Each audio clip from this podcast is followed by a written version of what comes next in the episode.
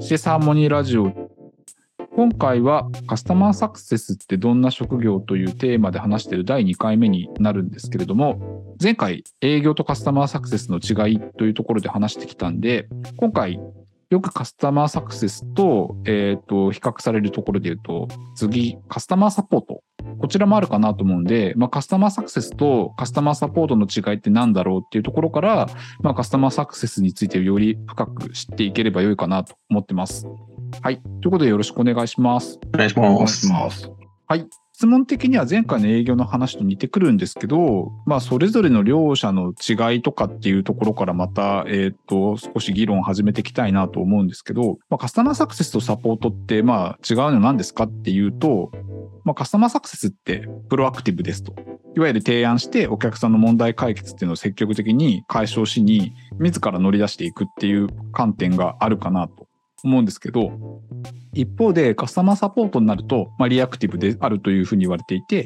基本的に問題解決をするんですが、それはお客さんから言われたりとか、お客さんが困っているという、まあ、アラートが出てきてから、まあ、動いて解決処理に当たるっていう、まあ、なんかそういう違いがあるっていうところかなと思うんですけど、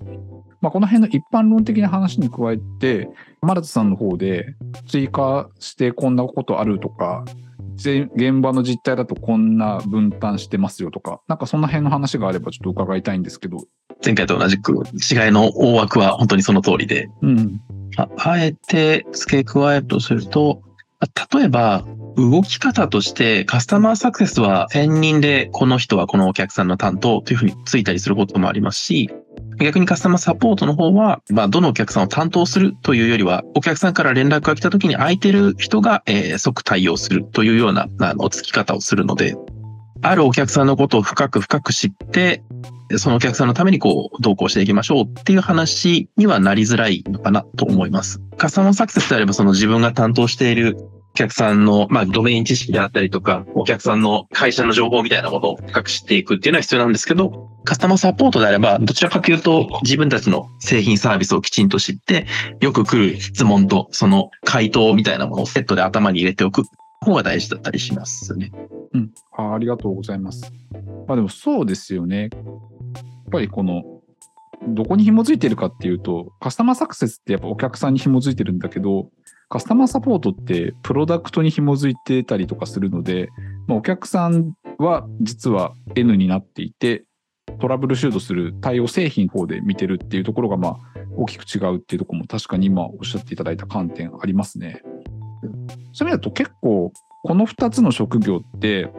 似て非なるものだと非常に思うんですけど、まあ、名前が近いんでまあ紛らしいっていうのもあるんですけど、まあ、カスタマーサクセスとカスタマーサポートって、まあ、両方ともカスタマーってついてるってところもあるんでただそういう意味だと今の話でも結構連携しやすい間柄なんじゃないかなと思っていて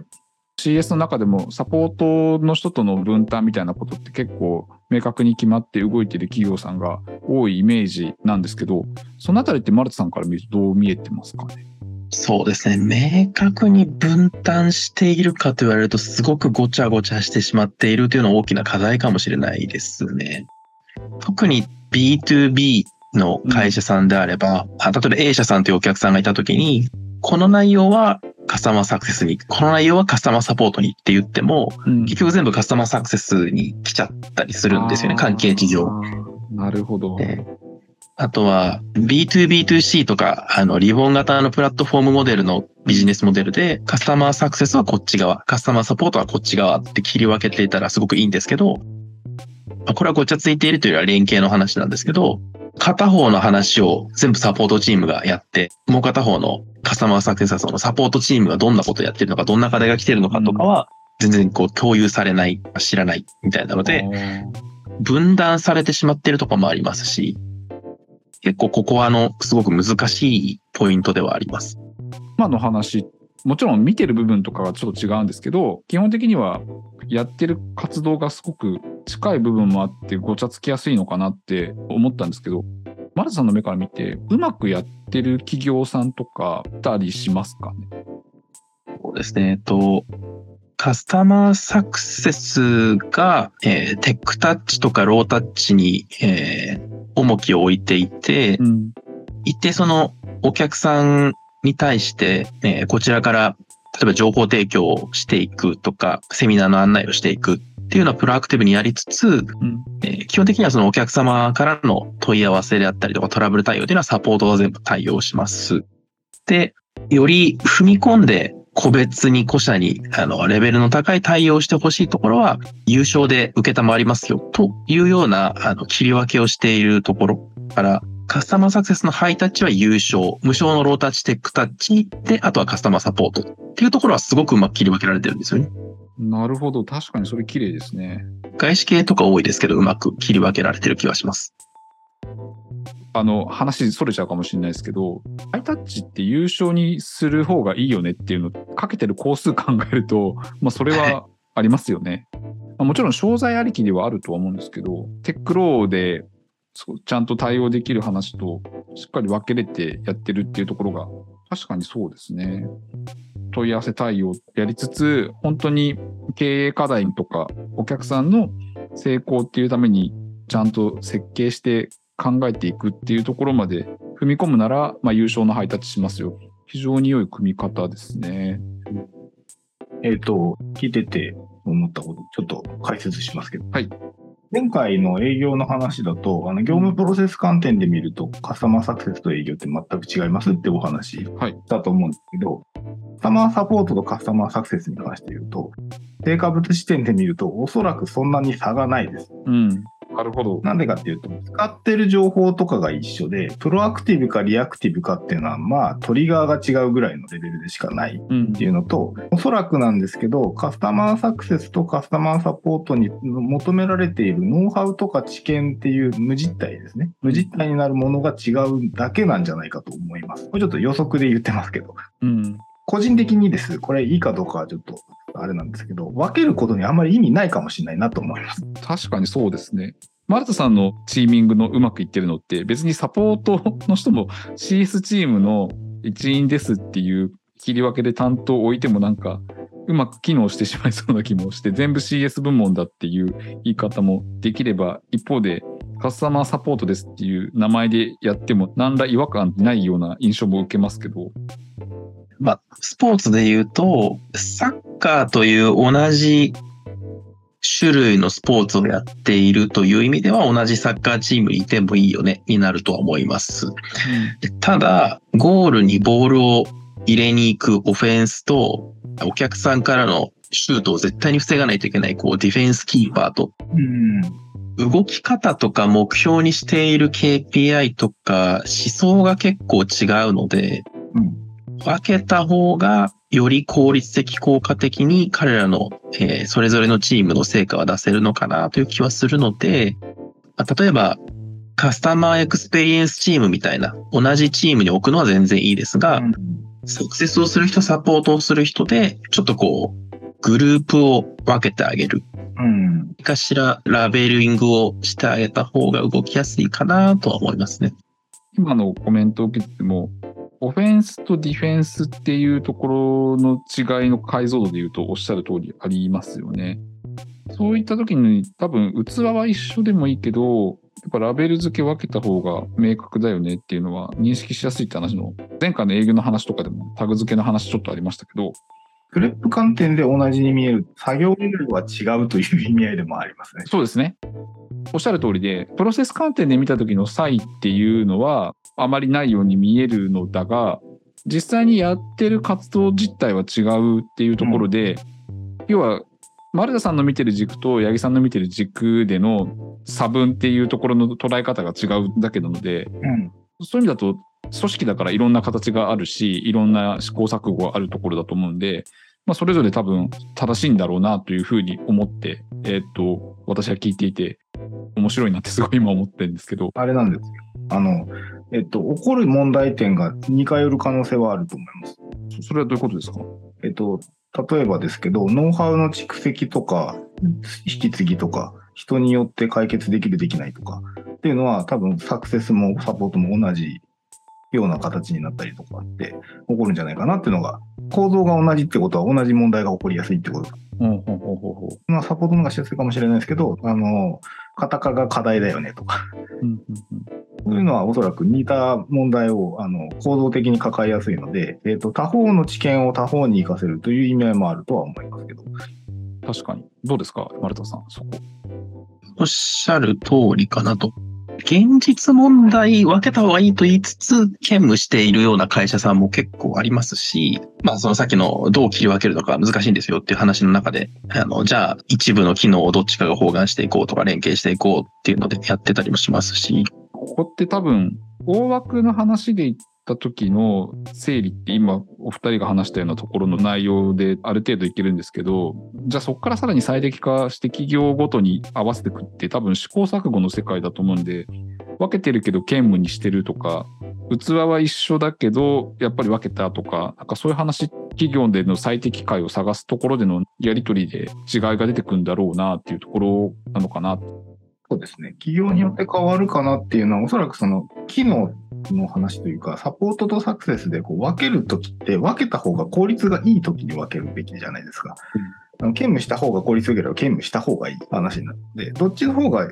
適してるかって多分、プロダクトであったりとか、そのビジネスの環境であったりとかで変わっちゃうんで、難しいよねっていう 話になりやすいのかなって気はしますね。そういう話に多分修練していくんですよね。とある程度の常識的な話とか捉え方っていうのは今のようにやっぱり思想が違う部分もあれば実はプロセスで見た時に担ってる機能って差がないっていうのは扱ってる情報とかそういったところから見えるしでもじゃあそれって自分たちの企業でどういうふうに最適に組んでいくのってところはやっぱり状況に応じてのケースバイケースなんでここはそういう試行錯誤していく世界ですよねとねなるほどなるほど。オフェンシブ、ディフェンシブな部分の違いはあるんですけど、適正みたいな観点で言った時って、結構違うんですかね ?CS の人とサポートの人で向き不向きみたいなところって。そこってマルツさんどう見えてますか？これは違うかもしれないですね。カスタマーサクセスだとお客さんに寄り添って育成課題解決をしていくとか、まあ、関係を築いていくっていう、まあ、ものが必要になってきますけど、カスタマーサポートの方はどちらかというと、えー、業務の迅速性とか正確性とか、えー、丁寧、コミュニケーションの丁寧さだったりとか、お客様に対する、こう、ヒアリングの深さとか、えー、知識量だったりとか、そういうところを求められるで、少し性質的には、あの、違う気はします。そういう意味とやっぱり違いはありますね。ここに関しては、今言ったように、こう、どこに意識が向いてるか、育成とかしっかり向き合っていく話だと CS だし、サポートみたいにすぐ対応していくとか、リアクションいかにちゃんと取れるかみたいなところで、反射神経いいっていうとちょっとあれかもしれないですけど、効率的に対応できるとか、ちゃんと間違えずに伝えるっていうところ、特徴を持ってる人だとやっぱりサポート向いてるとか、そういう違いはありそうですね。うん、この辺は前回の話もそうですけど、八木さんのプロセス観点で見るときには多分あんまりあんまり関係ないって感じですよね。はい。ここは違いがあんまり見える話じゃないっていう。違わなく見えるっていうのもなんか面白いなと思います。そうそうですね。あの本当はありますよ。業務やる上で当然あるんで。うん。あのそういう辺は排除して考えるっていうのが、あの業務プロセスで見るというのはシステムで見るので、人が変わっても同じくするというのが基本形なので、そういうふうに見えますね。はい。ありがとうございます。そういう意味だと、適性違うところはあるんですけど、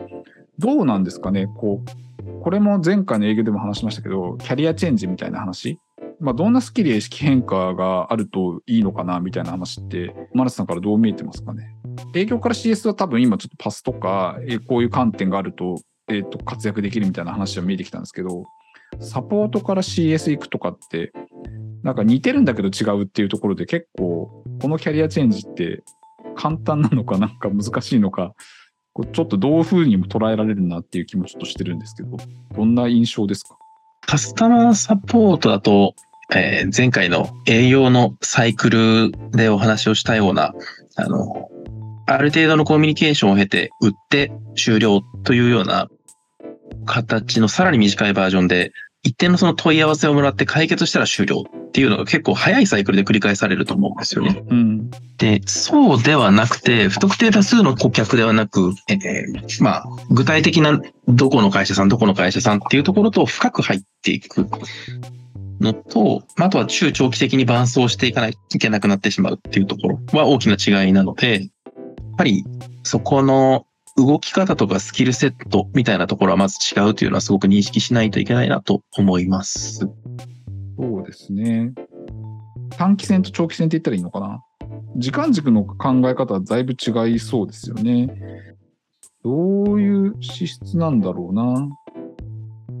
これカスタマーサクセスにキャリアチェンジするっていうことを考えたら、やっぱりサポートの人からすると、長期的な展望をちゃんとどれだけ考えて捉えれるかみたいなことが重要なんですかね。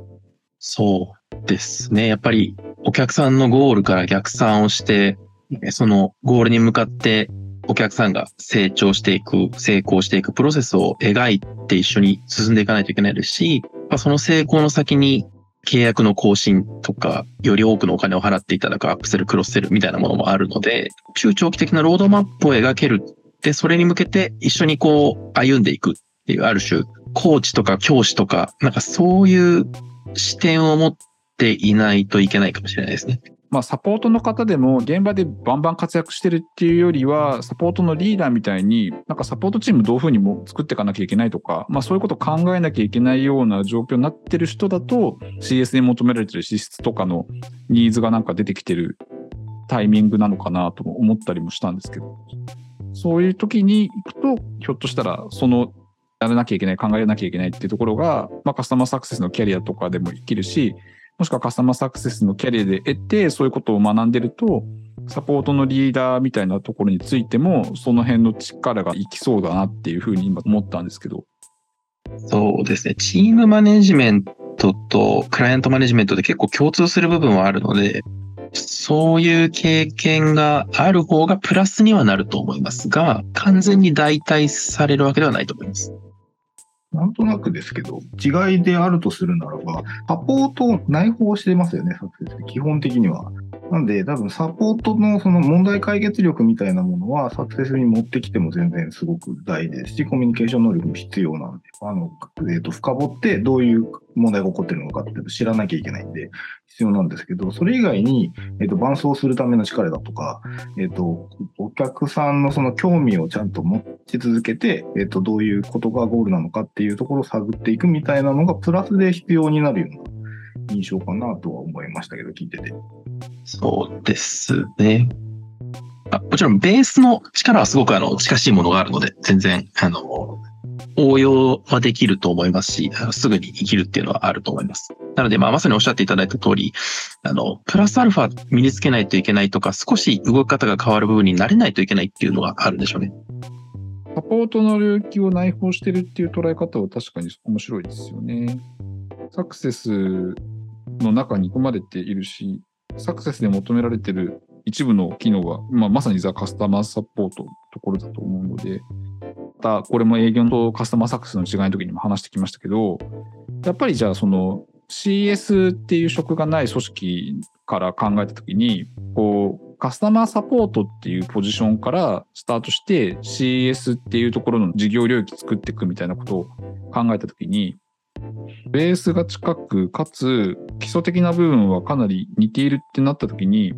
まあ経営なのか、その命題として与えられるものによるのかもしれないですけど、やっぱそのサポートの単サイクルでの解決っていうところの活動に加えて、お客さんとこう長期展望を描いていく、えっと、そういったことを考えていく、命題をうまく設定していくと、サポート部門の中にこう CS みたいな機能とか、そういう職能っていうのがなんか育っていくんかなっていう気もしたんですけど、ああ、根付かせ方どう思いますかね？まあ、それはありだと思います。ただ、そうですね。まあ、これは完全に個人的な意見ではあるんですけど、うん。まあやっぱりその、サクセスとサポートを混ざりやすくするっていう置き方がちょっと怖いんですよね。なるほど。うん。ただでさえカスタマーサクセスってその、たやれ社内にはプロダクトフィードバックしようとか、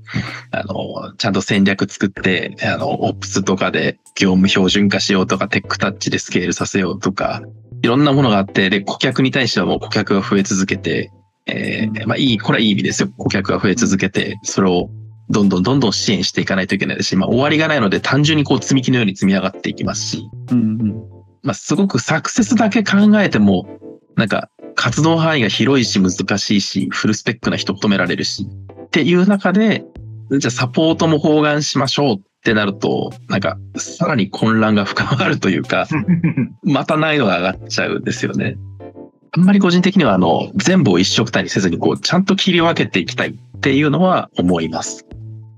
なるほど。あ今の話で言うと、難しさが分かりましたね。多分既存組織の中だと、カスタマーサポートが結構近いって見られて、サクセス任命される人多い印象があるんですけど、うんそういう話で言った時に、なんかサポートで大変キリキリマンしてる中に、さらになんか高度なお題振られて、もうなんか回んなくなっていってしまうみたいな危険性も非常に高いですよね。うん。そういう意味で言うと、近いがゆえに始めやすいんだけど、登るの結構大変なパターンなのかもしれないですね。ひょっとしたら、ここは。組織的な足場を築いていくとしたら。確かに確かに確かに。まあ、これは僕らの意見なんで、まあ、うまくいってる企業さんもあるかもしれないですけど、なかなか近いがゆえのやりやすさ、やりづらさみたいなことが見えた回だなというところで、カスタマーサクセスの職業の重要さっていうのが分かったし、サポートとの違いも議論できたんじゃないかなと思います。これコンサルタントとして一個だけいいですか？あどうぞどうぞ。業務プロセス的には似てるっていうのは、あの、その通りなんですけど、似てるがゆえに、あの、サポートをサクセスにしてはいかんと私は思ってて、うん。なんでかっていうと、カスタマーサクセスって新しい活動をするじゃないですか。うん。新しい機能を置いた方がいいんですよ。そうすると、あの、既存のやつをサポートはサクセスだよねって置いちゃうと、本来やりたいサクセスの仕事ができなくて、元の仕事に戻りやすくなっちゃうので、なるべく違うものとして置いた方が私はいいと思います。あありがとうございます。まさにそれそうですよね。そこって多分、社内的にどこまでそのあたりをうまく調整して通すかっていう、進めやすい道っていうので、既存の器をうまく利用しようみたいな考えって結構発想しがちなんですけど、まあ似てるがゆえになんかより戻すっていうか、結局元の状態に戻ってしまうっていう話だとやっぱ新しいからこそ新しいものとして置いた方がいいっていうのは確かにそうですよね。そこ結構難しい議論だなと思ってますけど、新しいがゆえに新しいものを置くところの苦労とか、まあ悩みもあるんで、うん、そうですね。でも、そのコンサルティング観点で言うと、まあ新しいんだからちゃんと新しいものとして区別しておきましょうっていうのは、まあ、まさにおっしゃる通りですね。うん。やっぱりサポートからサクセス作ろうっていうふうにちょっと安易に捉えちゃいけないよねっていうところは共通的な結論なんかなっていうところまで見えたっていうところですかね。はい。ここまでまあ見えたっていうところで議論としては一区切りついたかなと思うので本日は以上としたいと思います。ありがとうございます。ありがとうございます。